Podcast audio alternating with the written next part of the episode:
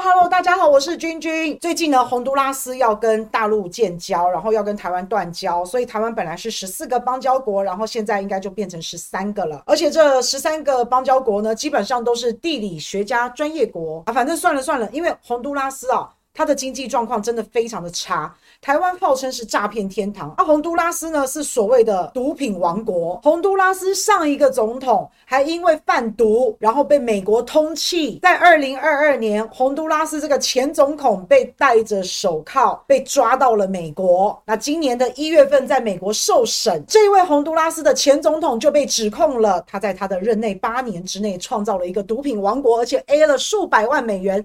那这位总统呢，他的兄弟同时也是前洪都拉斯的国会议员，而，也是因为贩毒，然后被美国抓走，然后终身监禁，在美国坐牢。那我猜这位总统的命运应该跟他的兄弟应该是差不多的。堂堂一个国家的总统，因为贩毒，然后被美国抓走，然后在美国接受审判，还要坐牢，这实在是太讽刺了。那这一次呢，蔡依依她要过境美国，要到中南美台湾的邦交国去访问，那有贝里斯。有瓜地马拉，啊其实本来还有一个洪都拉斯，但是行程出来的时候就没有洪都拉斯。洪都拉斯明明就在附近，这三个小国家，台湾的邦交国，明明你要去中南美洲访问就可以三个一起去，但是偏偏行程出现就少了洪都拉斯，可见之前应该就有生变的迹象了。结果在之前洪都拉斯换总统的时候啊，赖清德还去参加人家的就职典礼，然后在就职典礼上呢，还见到了美国的。副总统，美国我当然是很希望洪都拉斯不要跟台湾断交，美国也非常希望洪都拉斯不要跟中国大陆建交。洪都拉斯在中南美洲，它可以说就是美国的后院。啊，美国爸爸不是很厉害吗？美国爸爸，你自己家的后院为什么都被中国大陆给渗透了？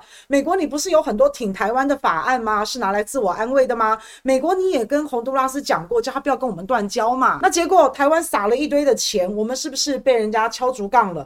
给了一堆的钱，然后现在被人家一脚踢开，这个对我们的断交部来说呢，这个政绩又多了一项了，全部断光光，我们就可以台独了。其实这也不是坏事。我觉得我们应该主动站出来，跟所有人都断交。我们自己的国际地位，我们自己争取。大国不鸟我们，小国断光光。从此台湾独立，虽然这是一件不好的事，但是我们一定能够丧事喜办，好不好？从此以后，不要再把台湾人辛辛苦苦的纳税钱去养别的国家了，不要再对别人穷大方了。洪都拉斯这样的一个国家，如果台湾不给他钱，他搞不好政府都没有办法运作了，好不好？不过话说回来啊，洪都拉斯当然也不想成为毒品王国啊，如果人民有好的发展，有好的环境，请问谁想要铤而走险去卖毒品？我记得在几年前，台湾有两个邦交国，一个叫萨尔瓦多，一个叫尼加拉瓜，本来是台湾的友邦，后来呢被中国大陆抢去了。那这两个小国家跟中国大陆建交之后，他们开始跟中国大陆有基础建设、有金融，还有其他等等等等上的合作。那这一切，洪都拉斯其实他是看在眼里的，他看到萨尔瓦多跟尼加拉瓜这两国。国和台湾断交，和中国大陆建交之后的发展，我相信心生羡慕。如果有好的发展，每一个国家都会希望成为一个工业化、现代化的国家。谁想要这辈子都是个农业国？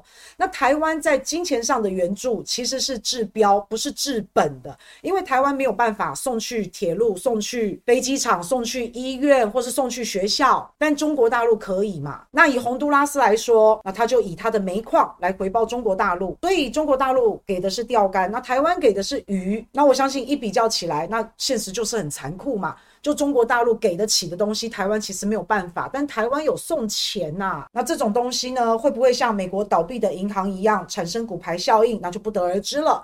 只是说现在传出巴拉圭好像也蠢蠢欲动啊，那会不会有连锁反应？这我们就还要看下去。那不管怎么样，我相信全世界都断光光了，至少还有一个邦交国，那就是梵蒂冈。梵蒂冈是因为宗教关系，所以中国大陆也应该不会跟他建交啊。